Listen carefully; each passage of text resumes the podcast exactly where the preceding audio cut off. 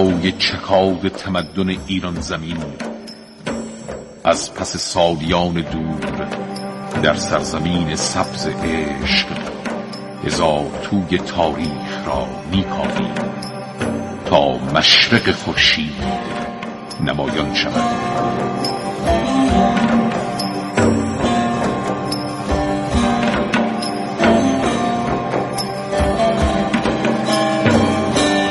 ایران در گذر زمان.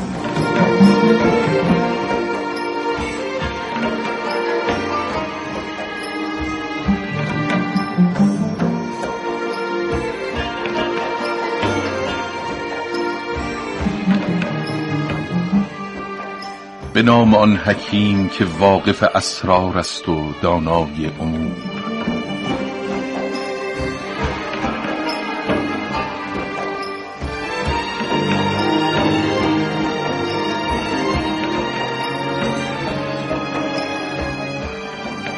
سلام به ایران زمین.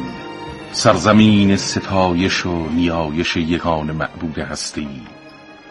و سلام به شما ایرانیان ستایشگران راستین حضرت حق.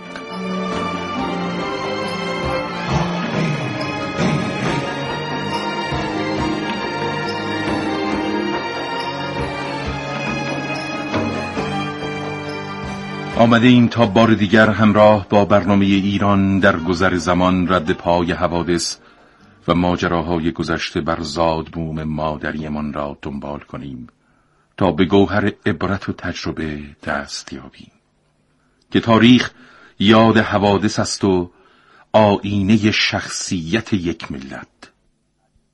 در گفتار پیشین حدیث پرماجرای تاریخ ایران زمین را تا آنجا نقل کردیم که شاپور دوم ساسانی موفق شد انتقام خون پدرش. هرمز دوم را که به دست اعراب کشته شده بود بستاند همچنین گفتیم شاپور دوم با جنگ و گریزهای بسیار سرانجام توانست روم را وادار کند. همه زمین های تصرف شده در زمان پدر بزرگش نرسی را به ایران زمین بازگرداند. و بدین ترتیب حکومتش را نظم و انسجامی استوار ببخشد. اینک ادامه ماجرا.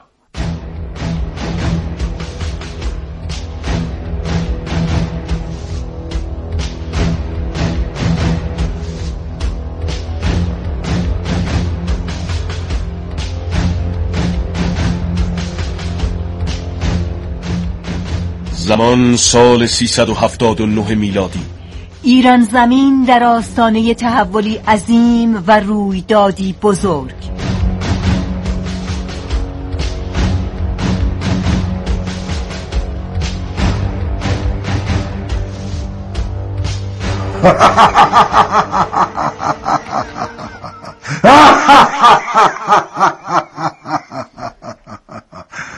مرگ شاپور دوم. آری خوب به خاطر دارم. به خاطر دارم که در این سال که تقویم تاریخ شماره آن را سیصد و هفتاد و نه نوشته جان شاپور دوم را ستاندم. و جارچیان در ایران زمین فریاد می‌زدند. آهای اهالی سرزمین پاک! شاپور دوم فرمانروای مقتدر ساسانی درگذشت بدانید و آگاه باشید که شاپور زلکشاف در خاک شد. آهای اهالی سرزمین پاک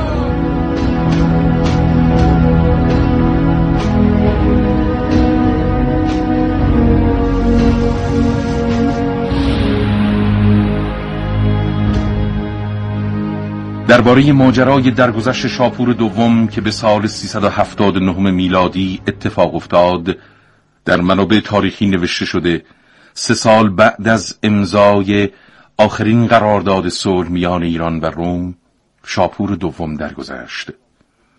صاحب نظران شاپور دوم بناکننده شهرهای قدیمی بزرگ شاپور در مشرق دجله پیروز شاپور در کنار فرات خور شاپور در نزدیکی اهواز کنونی و نیو شاپور در فتوحات شرقی را فرماندوایی مقتدر برشمردند که پس از خود دولتی منسجم برای جانشینانش به ارث گذاشت. بسیاری معتقدند شاپور دوم در دوران حکومت خود خاطره حکرانی اردشیر بابکان و شاپور اول را نزد ایرانیان زنده کرد و در واقع قدرت ساسانیان را احیا نمود که البته در این میان نباید.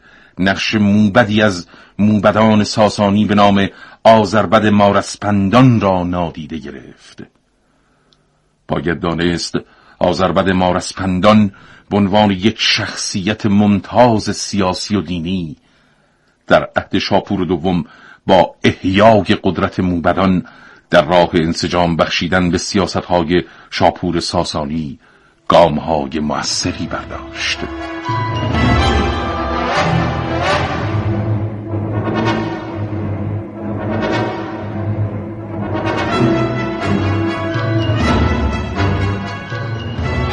زمان سال 379 میلادی.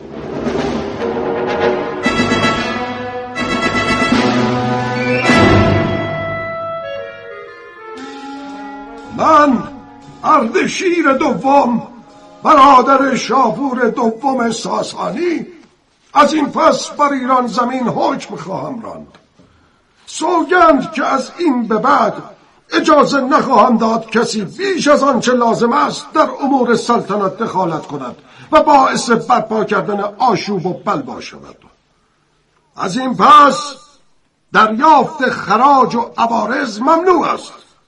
و با همه کسانی که در قلمرو ساسانی زندگی می کنند بدون توجه به دین و آینشان مدارا خواهد شد.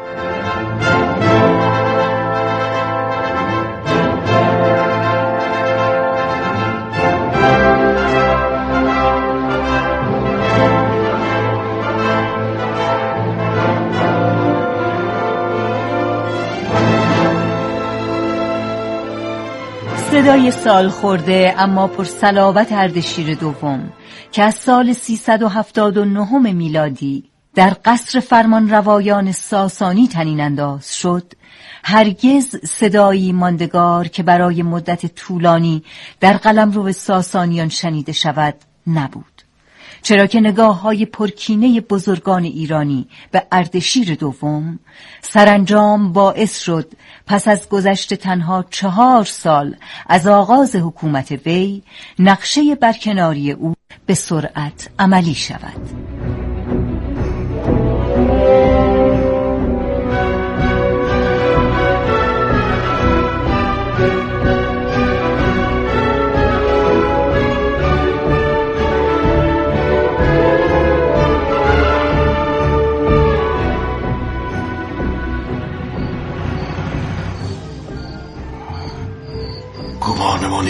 که چون سال خورده است کمتر حرف می‌زند و دستور می‌دهد.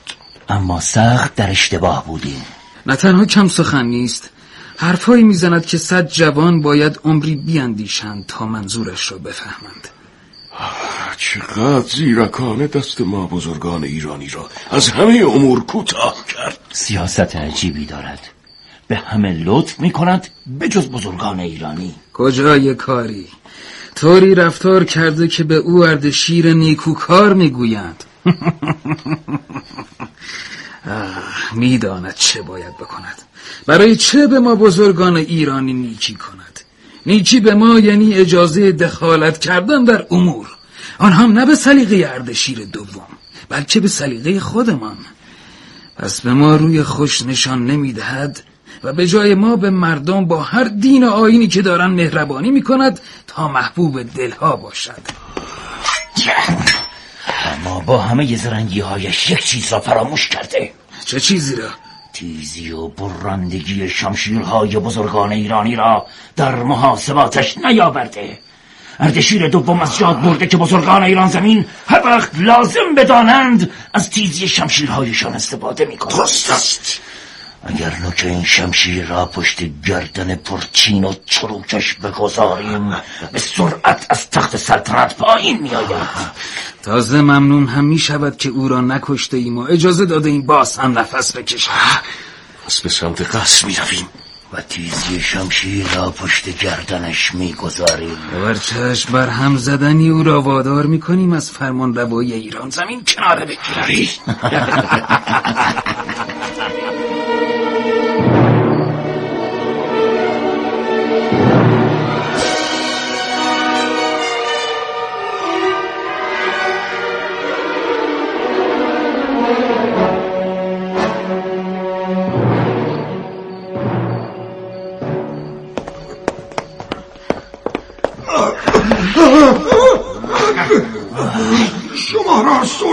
می‌دهم که مرا نکشید. مرا نکشید. از سلطنت کنار گیری می‌کنم. قول می‌دهم که از فردا فرمان روایی را به دیگری بسپارم. قول می‌دهم.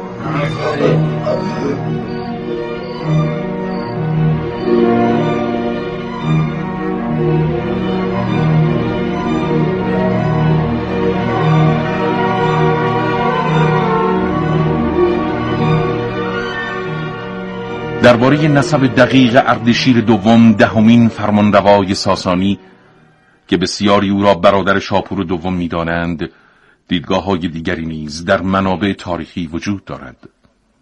نلدک مورخ آلمانی در این باره می نویسد اگر اردشیر دوم را به حقیقت برادر شاپور دوم بدانیم ناگزیر باید بگوییم چون شاپور دوم بلا فاصله پس از مرگ پدرش متولد شده پس اردشیر دوم از شاپور دوم بزرگتر بوده.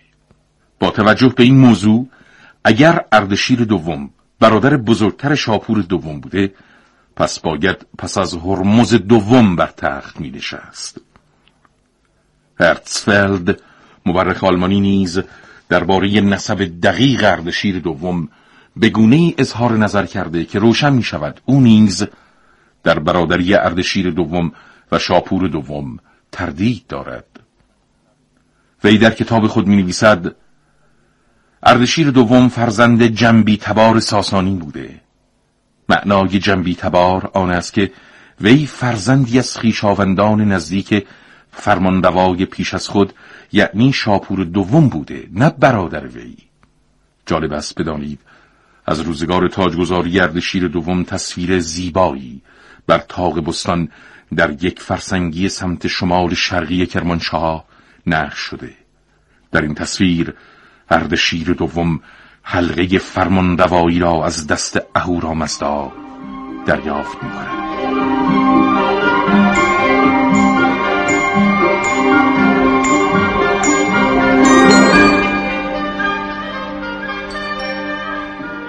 زمان سال 383 میلادی.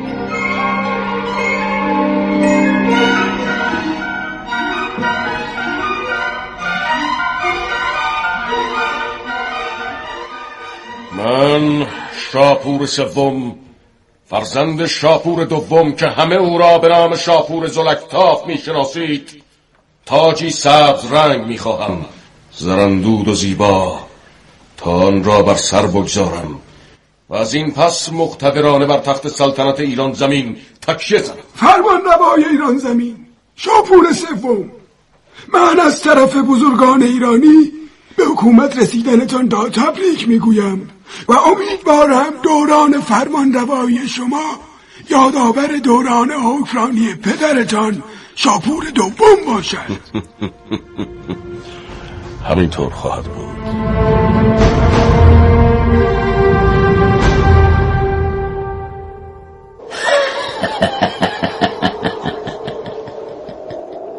نه. نه چون این نخواهد بود. باز این آدمی زاده به جای که از من یعنی سرنوشت خبری داشته باشد آینده خود را پیش بینی کرد. این بار هم شاپور سوم.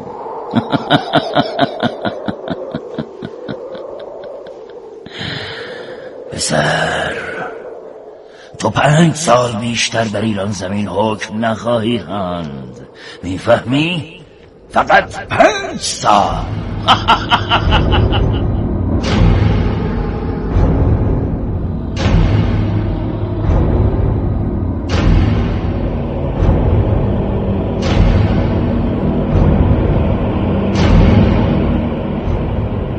زمان سال 388 میلادی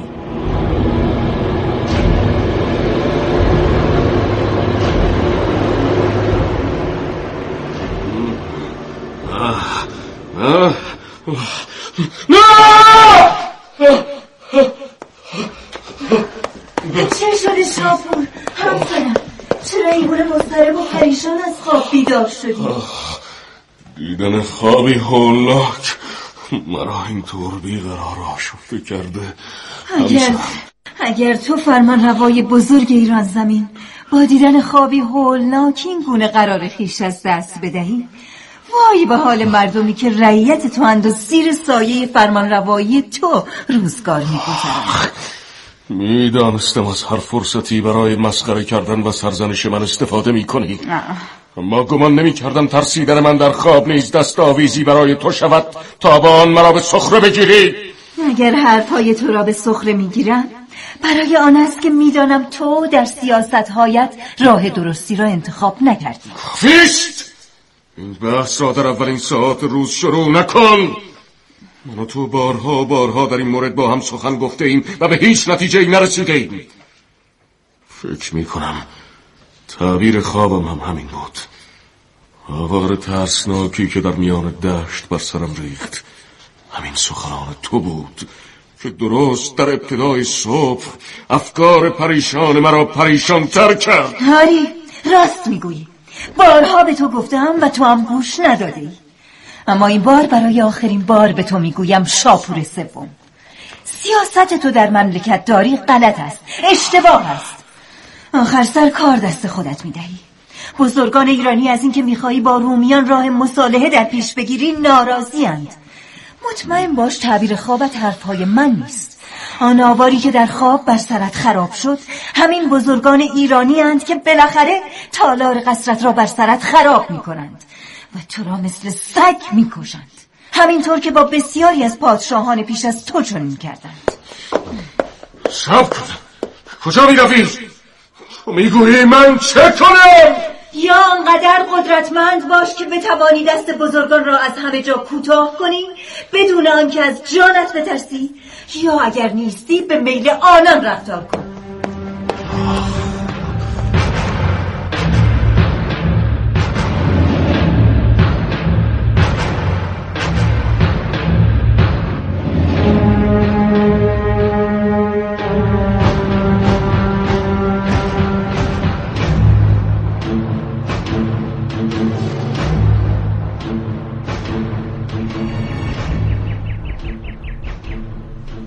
به نتیجه رسانده که رسانده. اما این خیلی مهم است. شاپور سوم کاری کرده که روم بپذیرد بخش اعظم ارمنستان متعلق به ایران باشد. مگر در زمان فرمان روایان پیشین این اتفاق بارها و بارها نیفتاد؟ شاپور سوم می‌خواهد روابط دوستانه با روم برقرار کند و این به ضرر ما بزرگان ایرانی است. باید او را از میان برداریم. اما آخر اما ندارد. اگر با مایی دیگر سخن مکن. فقط صبر کن. تا کی؟ تا زمانی که شاپور سوم خسته و درمانده از شکار شیر و گوز برای استراحت به خیمش رود. بیچاره خبر ندارد خیمه محکم و استواری که ساخته قرار است بلای جانش شود. شاپور سوم و سربازانش هستند که به سمت خیمه می‌روند. چگونه می‌خواهید او را در میان این همه سرباز به قتل برسانید قرار نیست که ما او را به قتل برسانیم. تنها قرار است تنهای اطراف خیمهش را دور از چشم نگهبانان ببریم تا خیمه افراشت و محکمه او خودش فرمان روای نادانمان را به قتل برساند. آنجا را نگاه کنید. انگار نگهبانان برای تهیه چیزی از خیمه شاپور دور می شود شاید می روند که هیزم بیابند الان فرصت خوب است. برویم. آرستا آرام آرام آرام.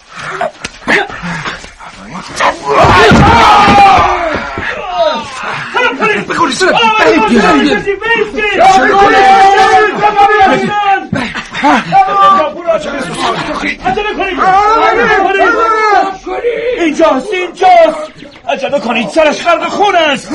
کمک کنید. خدای من او مرده شابور سبب کشته شده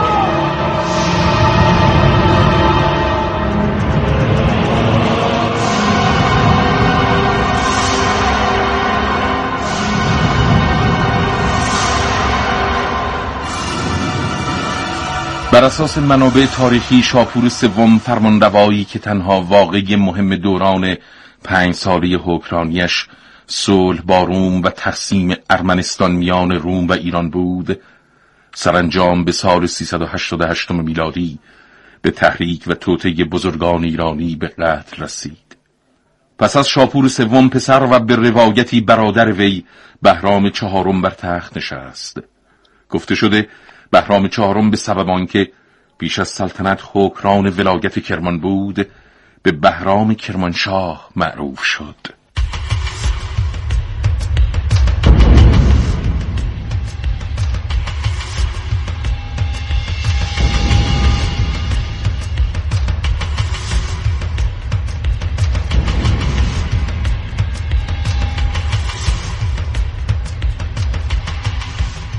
همین دست هایم خسرو را خفه خواهم کرد. که برای من یاقی شده و به ارمنستان روم تجاوز کرده یعنی فرمان روایی ارمنستان ایران برایش کم بود؟ ها؟ می‌خواهد مرا روبروی رومی ها قرار دهد. می‌دانم.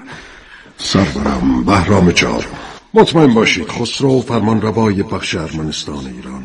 به پشتگرمی همان امپراتور روم دست به چنین عملی زد. آخر برای چه؟ معلوم است قربان. برای اینکه همه ارمنستان را به این بهانه تقدیم روم کند و خودش هم از طرف دولت روم به نان و نوایی برسد. پس علیه من توطعه کرده.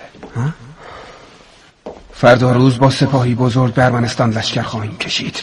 تا سزای خود را کف دستش بگذاریم.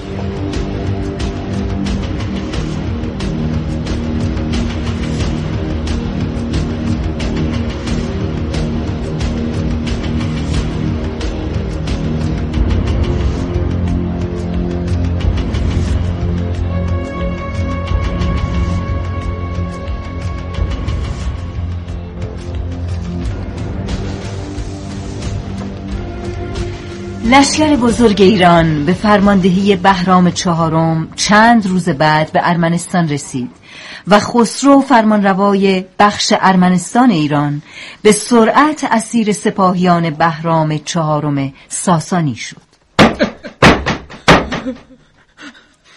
شما را سوگند می‌دهم که از گناه من درگذرید. قول می‌دهم اشتباه هم را جبران کنم. مرا در این دژ هولناک حبس نکنید. نام این دژ انوش برد است یعنی دژ فراموشی. اگر مرا در این دژ حبس کنید من همچون نام این دژ فراموش می‌شوم. مرا ببخشید.